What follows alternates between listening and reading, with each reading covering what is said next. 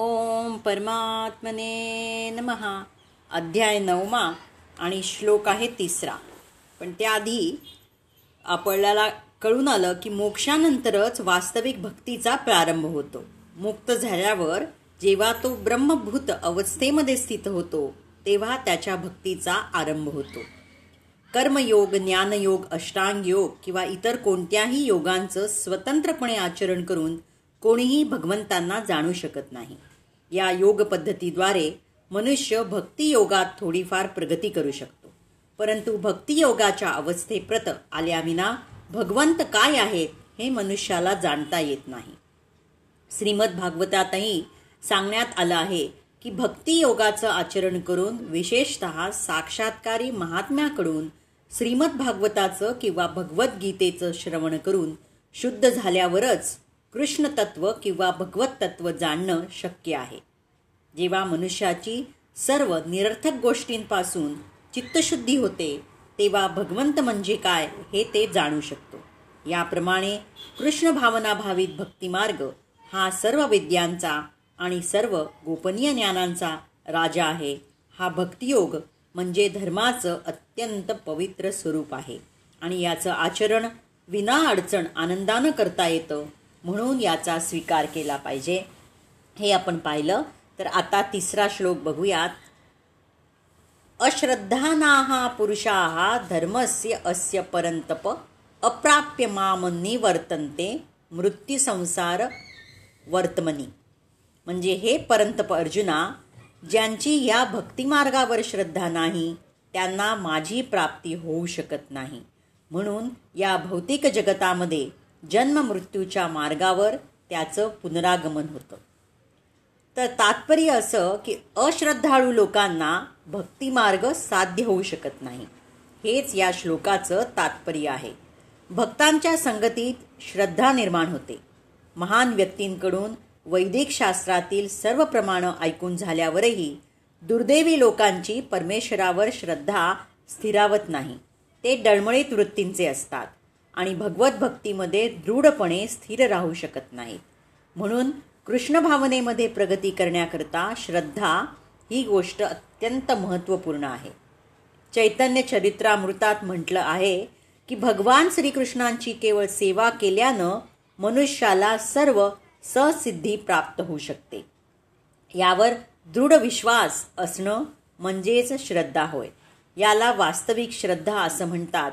आणि श्रीमद भागवतात चार पॉईंट एकतीस पॉईंट चौदामध्ये सांगितलं आहे की वृक्षाच्या मुळाशी पाणी घातल्यानं वृक्षाच्या शाखा डहाळ्या पानं इत्यादी सर्व काही टवटवीत होतात आणि पोटाला अन्न पुरवल्यानं शरीराची सारी इंद्रिय तृप्त होतात.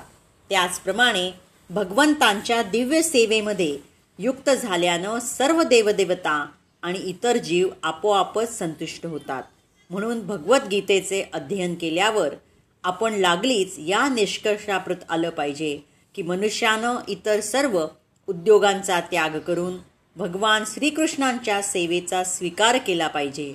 जीवनाच्या या तत्त्वज्ञानाविषयी खात्री पटणं म्हणजेच श्रद्धा होय. या श्रद्धेचा विकास करणं म्हणजेच कृष्ण भावनेची पद्धती. कृष्ण भावनाभावित मनुष्याच्या तीन श्रेणी आहेत. ज्यांना श्रद्धा नाही ते तिसऱ्या श्रेणीमधील लोक आहेत. वर करणे जरी ते भक्तीमध्ये युक्त असले तरी ते परमोच्च सिद्धावस्था प्राप्त करू शकत नाहीत. कालांतराने ते भक्ती मार्गापासून पतित होतात.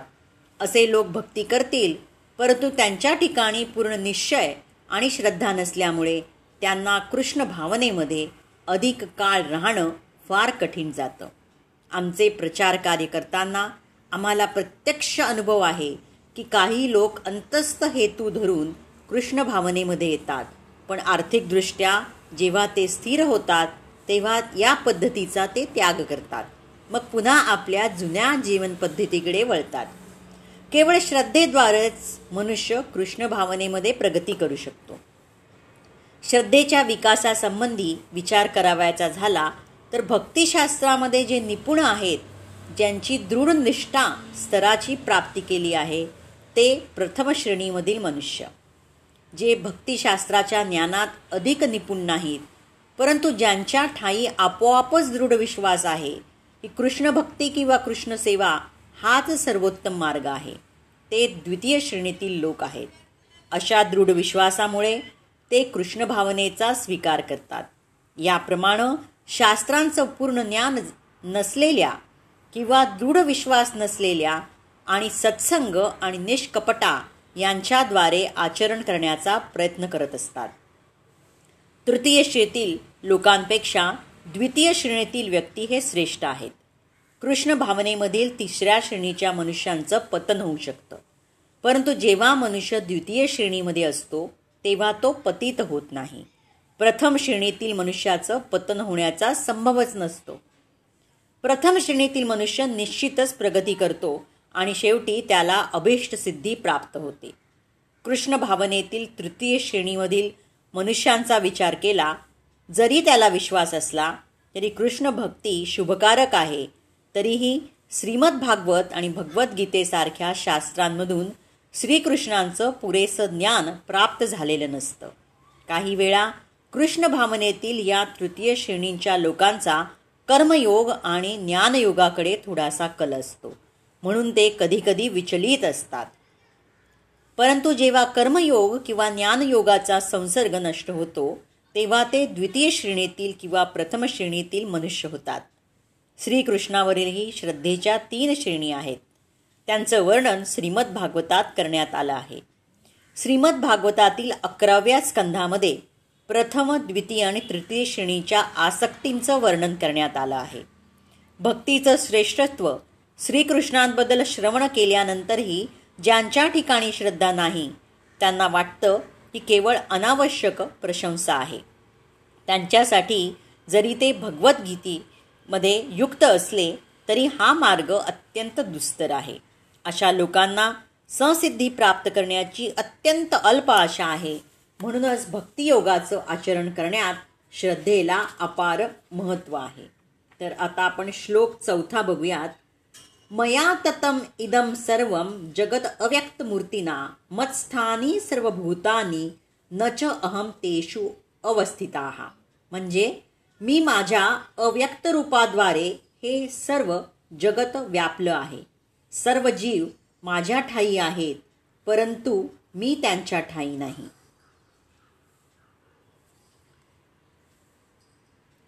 तर माझ्या अव्यक्त रूपानं हे सर्व जग व्यापलेलं आहे. म्हणजेच मी ज्या स्वरूपात स्थित आहे ते माझं अव्यक्त रूप सर्वत्र विस्तारलेलं आहे. सर्व प्राणी माझ्या ठाई आहेत परंतु मी त्यांच्यामध्ये स्थित नाही कारण मी अव्यक्त रूपात स्थित आहे. तर ह्याचं आणखीन तात्पर्य की भगवंतांचा साक्षात्कार हा स्थूल भौतिक इंद्रियांद्वारे होऊ शकत नाही. भक्तीर अमृत सिंधूमध्ये एक पॉईंट दोन दोनशे चौतीस आणि ब्रह्मसंहितेत पाच पॉईंट अडोतीसमध्ये असं सांगितलं आहे की स्थूल भौतिक इंद्रियांद्वारे भगवान श्रीकृष्णांचं नाम गुण लीला इत्यादी जाणणं शक्य नाही. योग्य मार्गदर्शनाखाली जो विशुद्ध भक्तीमध्ये संलग्न झाला आहे त्यालाच केवळ भगवंत प्रकट होतात. जर मनुष्यानं भगवान श्रीकोविंदांच्या ठाई प्रेमभाव विकसित केला तर तो श्री गोविंदांना आपल्या अंतर्यामी तसेच आपल्या बाहेर सर्वत्र पाहू शकतो.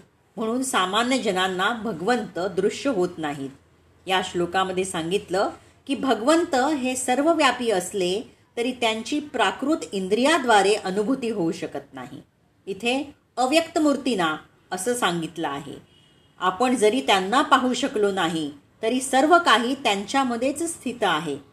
सातव्या अध्यायात वर्णन केल्याप्रमाणे संपूर्ण भौतिक सृष्टी म्हणजे त्यांच्या दोन भिन्न शक्तीचा परा किंवा आध्यात्मिक शक्ती आणि अपरा म्हणजे भौतिक शक्ती यांचा संयोग आहे ज्याप्रमाणे सूर्यप्रकाश संपूर्ण विश्वभर पसरलेला आहे त्याप्रमाणे भगवंतांची शक्ती संपूर्ण सृष्टीत पसरलेली आहे सर्व काही त्या शक शक्तीच्या आश्रयाखाली स्थित आहे. तरी कोणीही असा निष्कर्ष काढू नये की भगवंत ज्या अर्थी सर्वव्यापी आहेत त्या अर्थी त्यांचं वैयक्तिक अस्तित्व नष्ट झालं आहे. अशा युक्तिवादाचं खंडन करण्यासाठी भगवंत म्हणतात की मी सर्वव्यापी आहे सर्व काही माझ्यामध्ये स्थित आहे तरीही मी अलिप्त आहे. उदाहरणार्थ राजा हा प्रशासनाचा अधिपती आहे. ते प्रशासन म्हणजे राजाच्या शक्तीचा आविष्कार आहे. प्रशासनातील विविध विभाग म्हणजे राजाच्या शक्ती आहेत. प्रत्येक विभाग हा राजाच्या शक्तीवर आश्रित असतो. परंतु राजा व्यक्तिशः प्रत्येक विभागात उपस्थित असावा अशी अपेक्षा कोणालाही करता येणार नाही. हे एक वरच्यावर उदाहरण आहे. त्याचप्रमाणे आपण पाहत असलेले सारे सृष्ट पदार्थ भौतिक आणि आध्यात्मिक जगतात अस्तित्वात असणारं सर्व काही हे भगवंतांच्या आश्रित आहे. भगवंतांच्या विविध शक्तीच्या विस्तारामुळेच सृष्टीची निर्मिती होते. आणि भगवद्गीतेमध्ये सांगितल्याप्रमाणे ते आपल्या वैयक्तिक प्रतिनिधित्वानं म्हणजेच परमात्मा रूपानं तसेच विविध शक्तींच्या विस्तारानं सर्वत्र उपस्थित आहेत. तर आता श्लोक आपण पाचवा बघूयात. न च मतस्थानी भूतानी पश्चिमे योगम ऐश्वरम. भूत भृत न च भूतस्थाहा मम आत्मा भूतभावना। तरीही सर्व सृष्ट पदार्थ माझ्यामध्ये स्थित नाहीत। माझे हे योग ऐश्वर पहा। जरी सर्व जीवांचा पालन पोषण करता आणि सर्वव्यापी मी आहे तरीसुद्धा मी व्यक्त सृष्टींचा अंश नाही। मी स्वतःच सर्व सृष्टींचं उगमस्थान आहे। तर भगवंत सांगतात की सर्व काही त्यांच्या ठाई स्थित आहे। याचा विपरीत अर्थ काढू नये. सृष्टीच्या धारणपोषणाशी भगवंतांचा प्रत्यक्ष संबंध नसतो. काही वेळा पृथ्वीला खांद्यावर धारण केलेल्या ॲटलासचं चित्र आपण पाहतो. परंतु ती ही महाकाय पृथ्वी धारण केल्यामुळे ॲटलास थकल्यासारखा दिसतो. श्रीकृष्णही अशाच प्रकारे सृष्टी धारण करतात असं कोणी समजू नये. भगवंत सांगतात की सर्व काही त्यांच्यामध्ये स्थित असलं तरी ते सर्वांपासून अलिप्त आहेत. ग्रहमंडळे आकाशामध्ये तरंगतात. ते आकाश म्हणजे भगवंताची शक्ती आहे.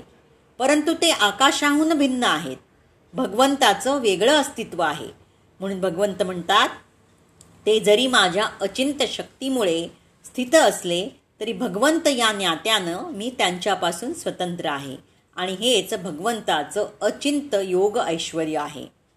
निरक्ती या वैदिक शब्दकोशात असं म्हटलं आहे की भगवंत आपल्या शक्तीचं वैभव प्रकट करताना अचिंत आणि अद्भुत लीला करतात. त्यांचं व्यक्तित्व विविध शक्तींनी संपन्न आहे. त्यांचा निश्चय म्हणजेच वास्तविक प्रत्यक्ष सत्य आहे. अशा रीतीनं भगवंतांना जाणलं पाहिजे. आपणाला काहीतरी करावंसं वाटतं परंतु त्यामध्ये इतक्या अडचणी येतात की कधीकधी आपल्याला आपल्या इच्छेनुसार काही करणं शक्य होत नाही. तथापि जेव्हा श्रीकृष्णांना काही करावंसं वाटतं तेव्हा केवळ त्यांच्या इच्छेनं सर्व काही इतक्या उत्तम रीतीने घडून येतं की हे कसं घडलं याची कल्पनाही करता येत नाही. भगवंत या वस्तुस्थितीबद्दल म्हणतात की ते जरी संपूर्ण सृष्टीचं धोरण आणि पोषण करता असले तरी या भौतिक सृष्टीला ते स्पर्शही करत नाहीत. केवळ त्यांच्या स्वेच्छेने सर्व गोष्टींची निर्मिती धारण पोषण आणि संहार होतो. आपल्यामध्ये आणि आपल्या भौतिक मनामध्ये फरक आहे. परंतु त्यांच्यामध्ये आणि त्यांच्या मनामध्ये मुळीच फरक नसतो. कारण ते परब्रह्म आहेत. एकाच वेळीस भगवंत सर्वत्र उपस्थित आहेत. तरीही भगवंतांना स्वतःचं वैयक्तिक स्वरूप कसं असू शकतं हे साधारण मनुष्याला जाणता येत नाही.